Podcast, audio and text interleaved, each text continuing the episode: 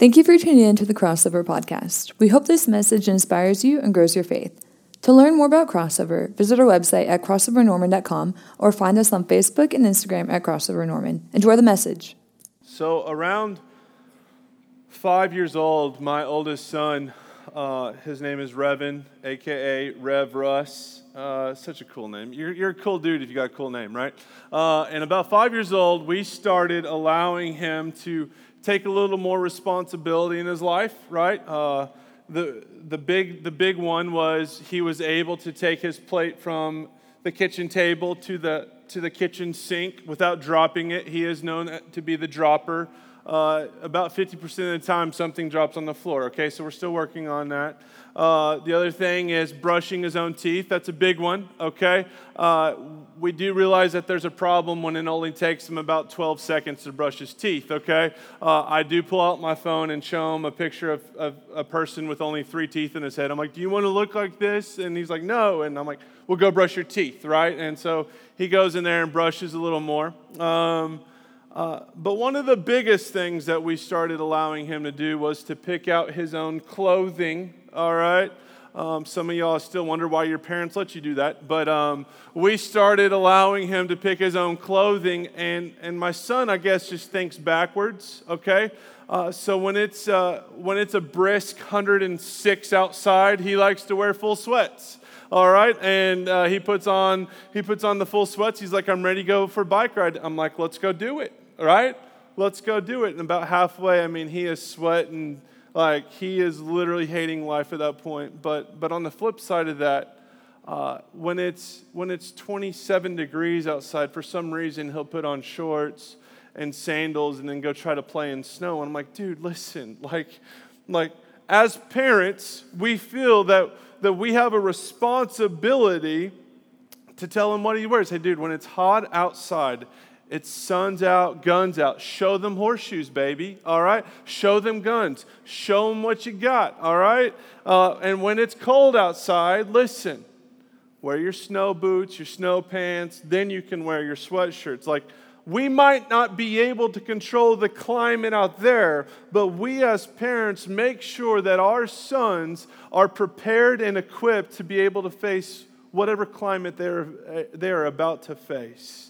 That's our job. That's our responsibility to be able to prepare them. And see, that's what I'm feeling about today in this text is that Paul is looking at the church at Colossae here, and he's like, listen, I've heard great things. I've heard from my own, my own student that he went and told you about the gospel of Jesus Christ, and you took it and you're running with it and you're growing with it, and I love to hear it. But Paul, being the parent of that faith, he's saying, listen, but, but, but being a responsible parent to you, church, I want to be able to prepare you with some things in order to be able to face the climate out there. Because whatever the world's going to throw at you, I want you to be prepared the best way possible to be able to face it. Now, students, listen, I love college ministry. Right out of seminary, I had probably four or five job offers to be a, a, youth minister. And I'm like, A, I don't like kids that much, all right? But then college started wrapping up in my head. I'm like, man, listen, but college age is such a pivotal uh, four or five years because I call it the shake and bake years. Because right now, what you are doing for the next four years is that you are shaking off anything from old. You are shaking off middle school, you're shaking off high school, you are shaking off your parents' faith or you're shaking off the lack of your parents' faith. You're shaking off any pain, any hurts, and you are becoming a new person, whether you want to or not. Everything is new in college. You become the person that you are going to be the rest of your life. I think that if we can take Paul's word to the church here, and learn what he is wanting everybody know. There's one point, there's one thing that he wants everybody to know here. How do I please the Lord? Like, how do I please the Lord? That's something that I want to be able to walk with uh, every single day. Is like, how do I know that I'm walking in a, in a manner worthy uh, of, of pleasing the Lord? Can we roll with that tonight? Is that good with y'all? All right, this is how we do this. How do we please the Lord? First, Paul states this in, in Colossians chapter 1. If you would turn with me to verse 9. Verse 9, he says, And from the day that we heard, we have not ceased to pray for you, asking that you may be filled with the knowledge of his will and all spiritual wisdom and understanding for you to get to the spot of even cultivating a life that is pleasing to the Lord, Paul is saying, listen, like, I haven't ceased to stop praying for you because I want you to have the full knowledge of the will of God. So, what, what, what do we even need to know first and foremost is that we need to know the will of God. Now, I think some of us in here, let that soak in for just a second. Paul is saying that we have the ability to know the will of God. Now, how big is that? Think about that right now. I mean, I can, I've, I talked to hundreds of college students. I have been a college student myself, and how much are we searching for? I just want to know the will of God for my life. I want to know what's next, Lord. I want to know my job, right? I want to know what, what I'm supposed to be doing. And some of your seniors are like, you know, I'm supposed to find a major by now. Like, what am I supposed to do, right? Like, no, seniors, listen, if you don't have a major yet, I'm praying for you. Amen. Come work for crossover. All right, let's do it. I know without a shadow of a doubt so many of you right now are seeking for, like, I, I'm trying to find what the will of God is for my life. I want to maybe change the perspective in your mind. I want to ask you a question is, is what if we've been looking for the will of God our whole life the wrong way? I wonder if many of us in here, we have been looking for the will of God as a destination rather than a journey. And we want everything to be laid out nice and neat and in a platter. And, like, yes, this is your job. This is your major. This is your wife. This is your husband. I don't know if God speaks that way, but this is everything for you. And, like, like it's all nice and neat. And it's like, okay, that's where I'm supposed to go. And you, you walk, and there you, there you go. Like, everything is nice and neat and pretty, laid out, and it, there's no questions, there's no concerns. It's like God spoke and I did it. And we're looking at it as a destination, and we just can make it all nice and neat and pretty. My question to you is, students, let's think about that. If we knew the will of God and it was all nice and pretty and we knew exactly and perfect and complete, we knew exactly what He was trying to tell us, my question to you is, is would that make you closer to Jesus or would that make you be able to keep Jesus at a distance? I believe this is that if you see the will of Jesus as a destination, it will bring you to a place where you care more about finding the plan of Jesus more than knowing Jesus. How many of us, let's be honest here, you care more about the will of Jesus than actually wanting to know Jesus? See, Paul knows that knows this, and this is why it's so important for us to be able to learn how to read the Bible. Uh, one of the books I recommend is Fee and Stuart, How to Read the Bible for All It's Worth. Now, don't get me wrong, it's a textbook, all right? These guys go to a grave detail to try to teach people how to read the Bible. But this is why it's important for us to learn how to read the Bible because we can look at what Paul is trying to convey here on how to know the will of God in our life. He says this we are to be filled of knowledge, we're supposed to have spiritual wisdom and understanding. If you want to know the will of your life, you need to know these three things. Understanding is when we know the Word of God, we study it, we memorize it, we understand the Word of God. But then comes knowledge. Knowledge comes from the experiencing the Word of God in our life. We are applying the Word of God. So we understand it, we know it, but then comes wisdom. Wisdom comes when not only knowing the Word of God, but also knowing how to use the Word of God and when to use the Word of God and being able to sit back in the groove and let Jesus say, hey, go here, use this, say this, do this.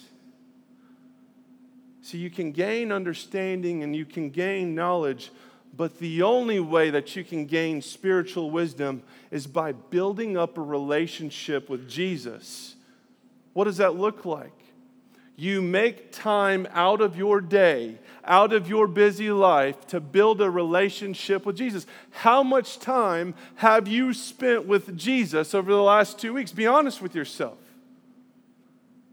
Like, like are you walking with them? Like, I, like I, I love to think about college students who are walking from the dorms all the way across this massive campus, and, and, and you are, you're turning off the headphones, and you are walking in just nature, and you're just walking with Jesus and talking with Jesus. Man, Lord, just thank you for today.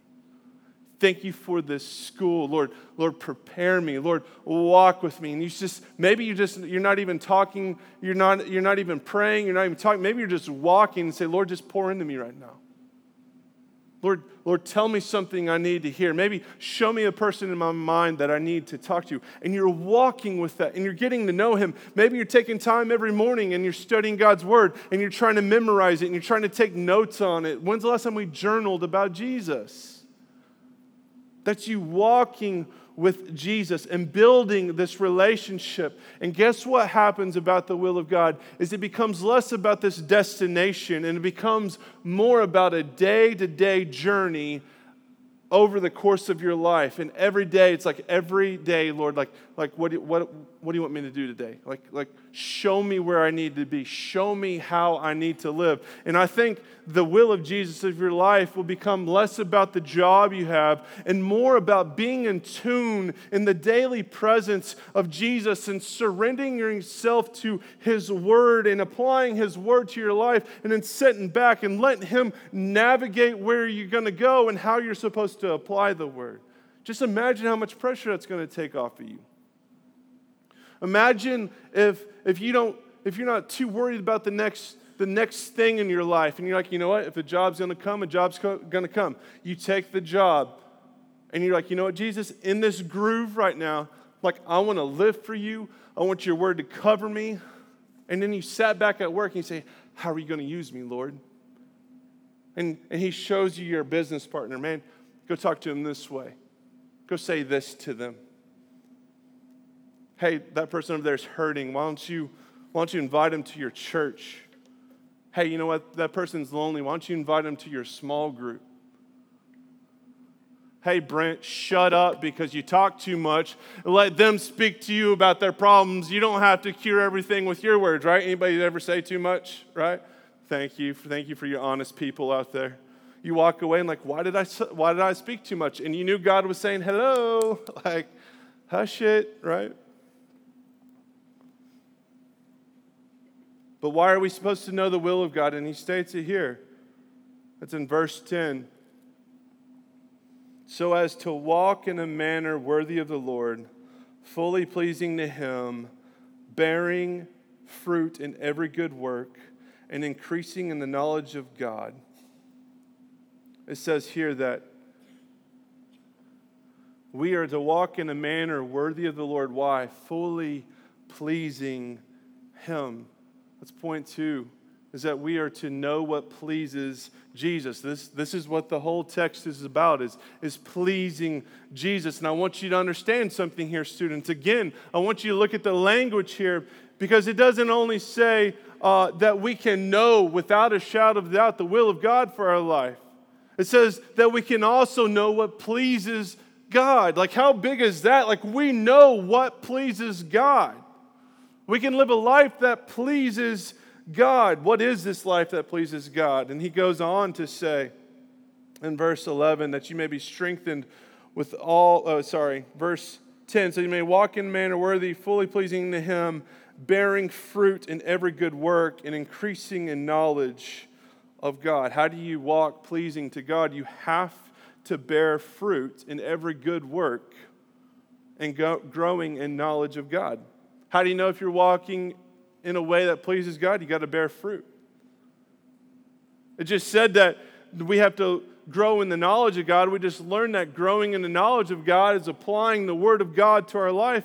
But what does that mean? It says that we are to live in such a way where we bear good fruit in all what, that we do. Now tell me this, like, how big is that answer? Like, how do you know how to please God? Well, my life has to bear fruit. Take a self self reflection here. Like, does my life bear the good fruit of Jesus in all that I do, act, say, think? Everything that I am, do I bear the fruit of Jesus in my life or not? Last year, um, my my three year old now, but my two year old then, uh, Bodie Job, uh, he saw me outside. Yes, I was planting grass. You're welcome. I'm bringing the grass back, all right? He saw me out, he saw me out there and I was grabbing the seed and I was throwing the grass all over my yard. He's like, Daddy, I want to help. I was like, Sure, bro, come on. He comes out there and I hand him the bag and he reaches in and just chunks it left handed. Hopefully, he's a pitcher someday makes millions for me, all right, to glorify Jesus with, let's be honest. In my Ferrari, I can glorify Jesus. But he's throwing seed. And he's like, I like this. I'm like, okay, well, I'm going to go grab the rake so I can rake it all in. You keep on throwing it. Okay, Dad, right? And I, I walk around and it takes me a little bit, but I find the rake. It takes me, you know, a little chunk of time. And when I come back, I start, I, I'm walking and I start seeing these piles of, of seed where he, he got tired of throwing the seed. So he just started grabbing clumps of seed and just dropping it about, you know, every three feet or so. And he dropped about four or five piles. And first off, I'm, I'm like, dude, that's like, that's like $75 worth of seed right there. All right. And so I was like, Brent, this is a learning lesson. Okay. Like, be patient with your, with your two year old. I was like, okay. All right. And I was like, Bodie, now what's going to happen with this seed uh, when we water it? He goes, it's going to grow into beautiful grass. And I was like, that's exactly right. Um, but what's going to happen over here in this big dirt area that has no seed, no grassy, no seedy, right? And I was like, that's exactly right. He goes, lots of grass here, no grass here. I was like, that is exact. You are a smart two year old, the smartest two year old I've ever met. He goes, I know, I'm a genius. All right. Um, and so I was like, okay. I woo saw it after that. Uh, and we grabbed the seed and we, we started trying to spread it out the best that we could. And so I start raking. And I look back, and, and Bodie uh, got tired again. And instead of throwing the seed or dropping the seed, he starts putting it in his pocket. And I was like, I was like, okay, Brent. Uh, I was like, Bodie, what are you doing? He goes, these are my friends, and I want to put them in my pocket and take them with me. And I was like, okay, Bodie, uh, what happens to this area over here if your friends don't get planted and grow? No grassy. I was like, that's right. Now let's go spread some grass seed.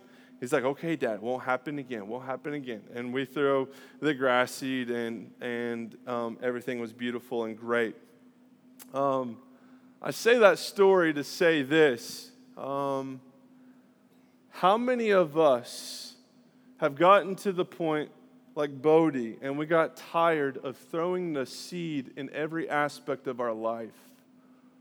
And we started displacing it maybe in a couple couple piles just in our life instead of spreading it all over our life. And, and maybe, uh, maybe we bear fruit on, on Sundays uh, and, and, we bear fruit on Tuesdays. And maybe we, we pray to Jesus before every meal, and we maybe have one other Thanksgiving dinner with our parents, and we might be creasters and uh, maybe only go to church on Sundays. And, you know, on, on different holidays. Maybe we only have like four or five places in our life where we're actually really planting the seed of Jesus and expressing our love of Jesus and our sanctification, becoming more like Jesus, only in four or five aspects of our life. How many of us have, have quit spreading seed over everything and we started growing accustomed to just dropping these piles of seed in our life? See, Jesus didn't die for just part of your life. Jesus came and died for all of your life. And He wants us all to bear fruit in every aspect of our life. And listen, from the way that we walk to the way that we talk to the way that we hold ourselves to the way that we think, the way that we handle conflict, to the way that we date. What would, what would people say about your life right now? Like, yes, that dude is bearing fruit of Jesus, and man, I can tell he is sold out. Or is it more like, well, I see him gone on Sundays, but man, every other day of the week, I,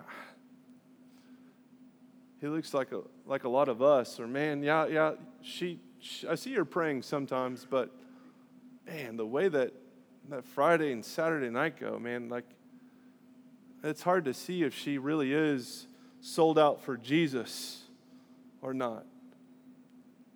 Students, maybe some of us are the second wave, like Bodie. Um, when he just didn't even throw the seed, but he just put it in his pocket and, and he just kept it there. And how many of us right now, I know there's, there's a lot of us right now, we don't feel close to God. We don't.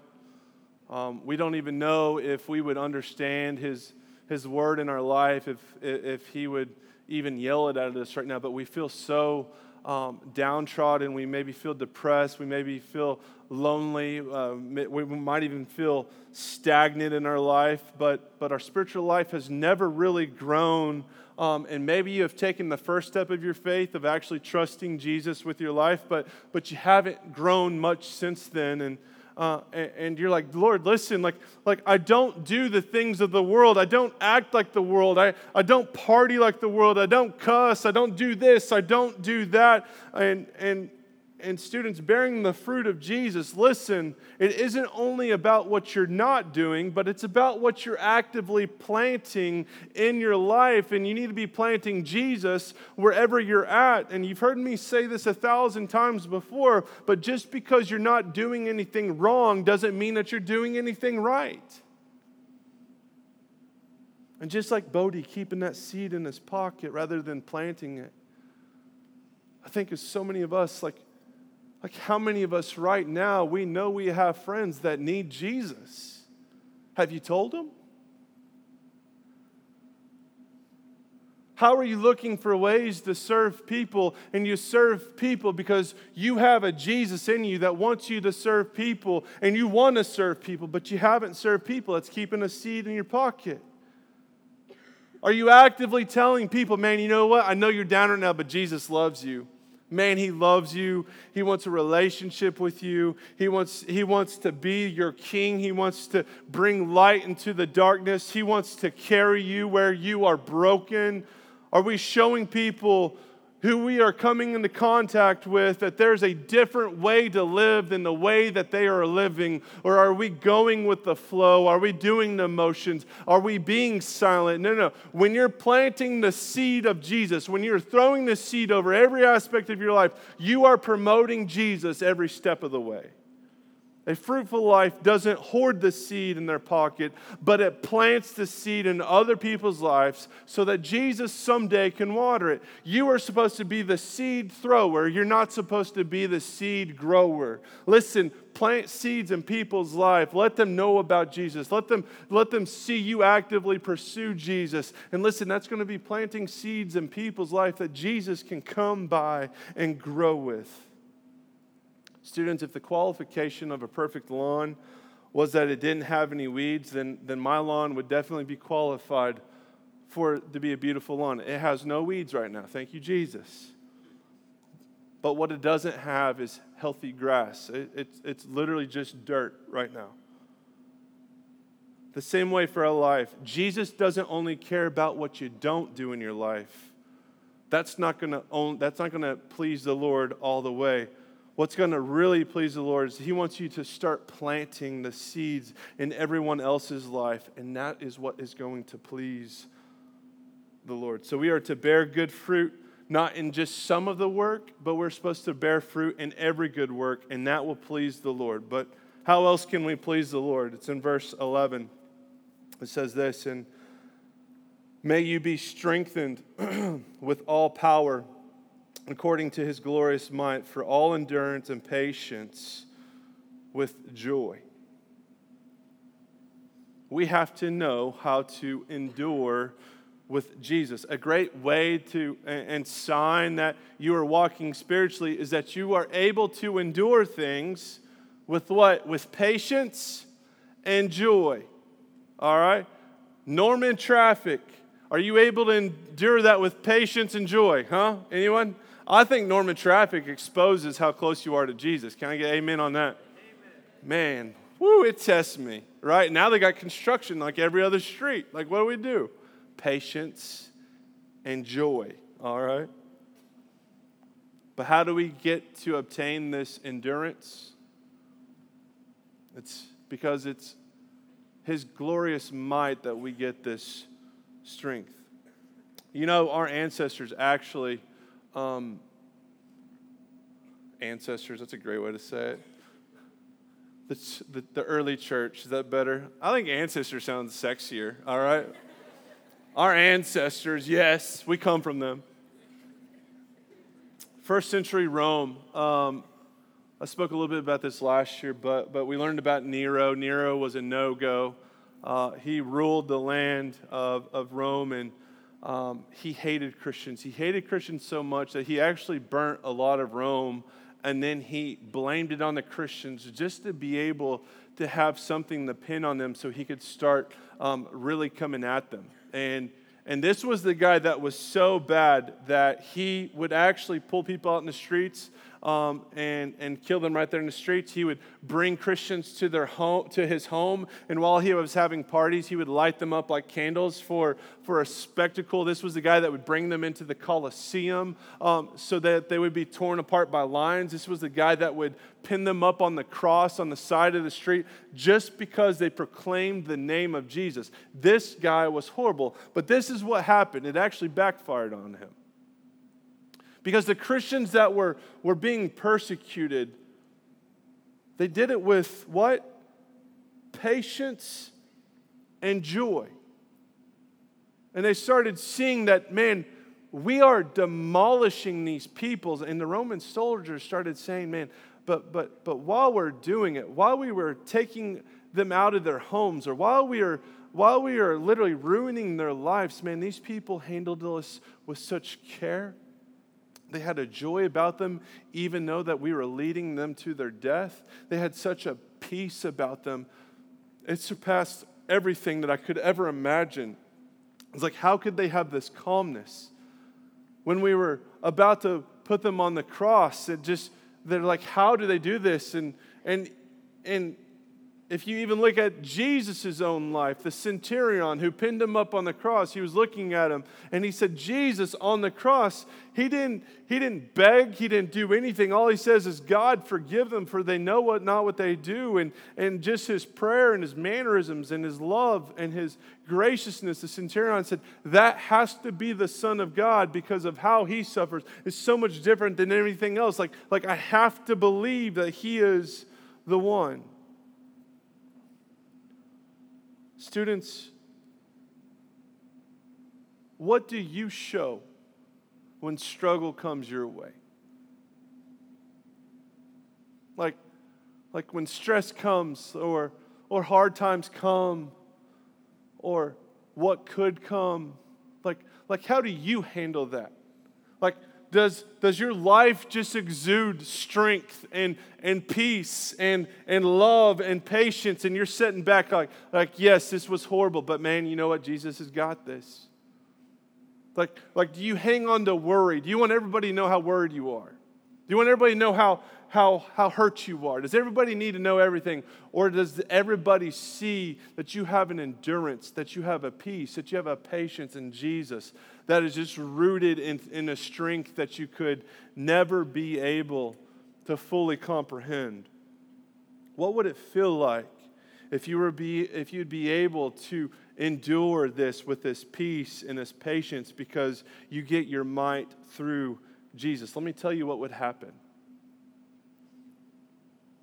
your suffering would be a true testament that you are a child of a king that holds the universe in his hands. And someone, someone is going to watch you maybe go through a breakup or through failing a class or maybe dropping out of college or maybe a crisis in the family or a loved one. And they're able to say, you know what, you went through such a thing, and I saw you walk with strength and I saw you lean on, on this guy named Jesus. And you know what? Like, like, tell me how to do that your testimony will be such, uh, it, will it'll be exuded in such a way that people are going to notice it. And they're going to want to know about Jesus. And they're probably going to come to you like, hey, is there a book or something like that I can walk like that? And like you bust out the ESV, like 3,000 page study Bible. And you're like, yes, start with Genesis, okay? This is the book, right? We got to endure with peace with patience and with joy. And that pleases Jesus because it's all about Jesus that gives you the strength to go through that. Lastly, as we close up here, we need to give thanks. Uh, I, don't, I don't need to read the whole text, but it says that giving thanks to the Father who has qualified you to share the inheritance of of the saints in the light. We have delivered us from the dominion of darkness and transferred us to the kingdom of his Son. Listen, students, we have to posture ourselves in a place of giving thanks who to the Father who has taken us from the depths of hell and into the glorious light of his Son. Students, listen, I don't know if you have a thankful heart, but that's where it needs to start. And if you don't have a thankful heart and you're stuck in depression, you're stuck in anxiety, I beg you tonight to go to your room, shut your door, and say, Jesus, you know what? I want to thank you for something. First, I want to thank you about ripping me out of the depths of hell and bringing me into the glorious light of heaven. And then I want you to think about what did he save you from? And I want you to meditate on what did he save you th- from, from not only for a little while, but for all of eternity. Start giving him thanks for that. I'm telling you, it'll wreck your world because you're like, man, you saved me from that. Like how glorious you are. And then start building upon it. I'm thankful for, for the life that you give me. I'm thankful for the friends. And I want you to start preparing your heart to having a, give, a, a, a giving thanks heart to Jesus, that you are thankful of the, of the master he is and, and the savior that he is and how awesome He is. Because when you have a thankful heart, then you can go into uh, Jesus and have an enduring heart when trials and tribulations come, and you can give Him praise, and then you can walk with Him and talk with Him, and you can know the will of God for your life when you're already in awe of who He is and you are so thankful for who He is. Give thanks to the Lord, and that will please the Lord. So, Lord, so as we wrap up tonight, listen. If you want to please Jesus, students, you, got to walk in, in the will of God. And I think walking in the will of God is not a destination. I think it's a journey. And I think it's every single day that you're, you are walking with Him and talking with Him and letting the Word of God maneuver you and, and being able to listen to His voice and, and feel the pushes and, and, and maybe the cuts in His life and, and uh, the cutting out of some things in your life where He's able to guide you in this, in this life daily. Some of us, we need to be better fruit bearers. And tonight, we are tired of of only planting His word in, in parts of our life. And I think we need to start scattering it in all of our lives. And I want to be able to see you come down and say, Tonight, Lord, listen, I'm tired of living life my way. And I want to be able to live life your way. And I want to give you all of my life. I want to be able to take the plunge now that I'm able to just, just give it up. I know that I don't need it anymore. And I want to start living for you. Some of us need to be able to start planning in all of our lives. Some of us, we need to take the seed out of our pockets and we need to be able to start pouring it into our friends and into our friend groups. Then we need to learn our endurance and how much we need to rely on Jesus. And I think you maybe need to evaluate how am I enduring the trials and tribulations and what comes out of me? Is it, is it love and patience? Or is it look at me and look how hard my life is? Or are we saying look at Jesus and look at what he's done for me. We got to have a thankful heart that people can be able to see Jesus. Amen.